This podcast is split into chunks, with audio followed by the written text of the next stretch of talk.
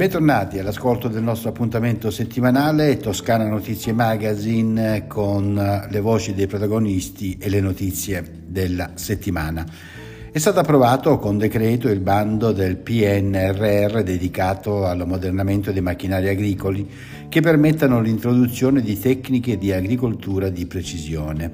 Quest'atto conclude l'iter collegato alla delibera approvata la scorsa settimana che fissava le disposizioni contenute nel bando stesso. Le domande di aiuto potranno dunque essere presentate dal 22 gennaio 2024 e entro le ore 13 del 28 marzo 2024 attraverso una procedura informatizzata compilando, cioè la modulistica disponibile sul sistema informativo agricolo nazionale www.sian.it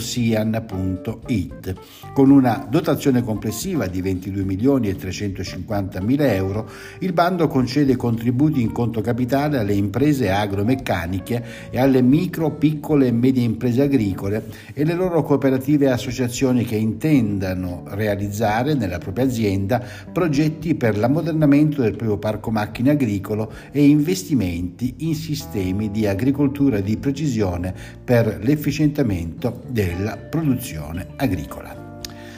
Salvaguardare la fauna ittica, specialmente delle acque interne, e preservare la pescosità e gli ecosistemi.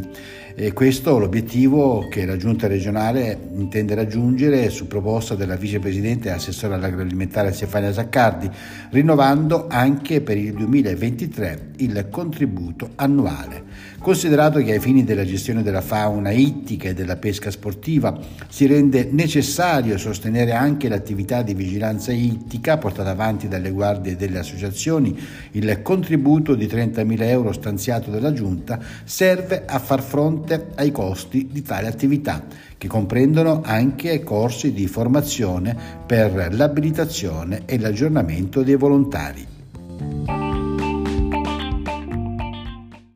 Continuiamo con le notizie legate all'imprenditoria in Toscana, contribuire a migliorare la posizione degli agricoltori nella catena di valore, promuovere le politiche dell'Unione Europea in materia di alimentazione e salute, affrontando temi come la produzione sostenibile di alimenti sani, la riduzione degli sprechi alimentari, il miglioramento del benessere degli animali. E ancora promuovere e comunicare le caratteristiche dei prodotti di qualità alimentare con i relativi aspetti nutrizionali, l'etichettatura, la rintracciabilità e i metodi di produzione a basso impatto ambientale. Per farlo c'è il bando attuativo dell'intervento promozione dei prodotti di qualità che può contare su una dotazione complessiva di 6 milioni di euro l'anno.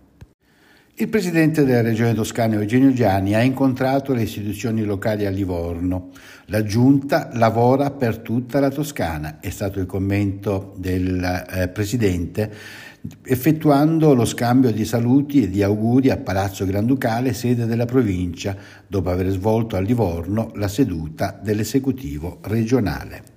e il comune di Monte Scudaio continua a investire nello sport e nell'impiantistica sportiva e lo fa con il fondamentale contributo della regione toscana che ha cofinanziato gli interventi. Il primo intervento riguarda la palestra a Monte Scudaio alle porte del borgo del, è all'interno del polo scolastico da sempre punto di riferimento non solo sportivo ma anche sociale.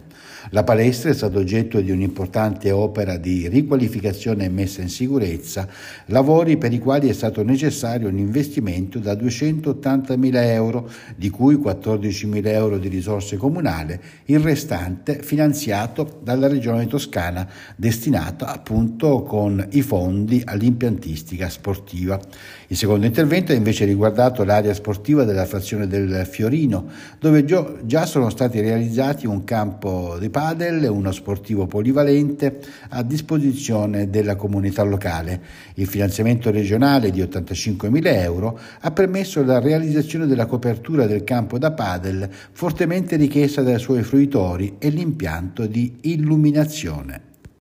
Oltre 300 studentesse e studenti al Teatro Ienco di Viareggio hanno concluso il lavoro di ascolto e confronto con i loro coetanei svolto dal gruppo lucchese della Task Force per la partecipazione giovanile di Giovani Sì. L'evento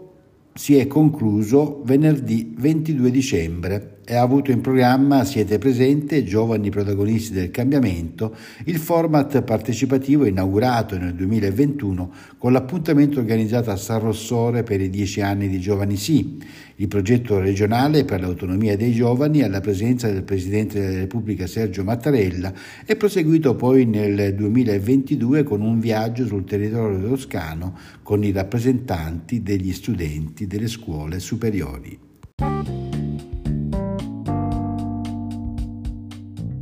Era la nostra ultima notizia, i saluti dalla redazione di Toscana Notizie, un uh, buon augurio di buone feste e un uh, felice 2024. Un a risentirci dalla redazione e da Osvaldo Sabato.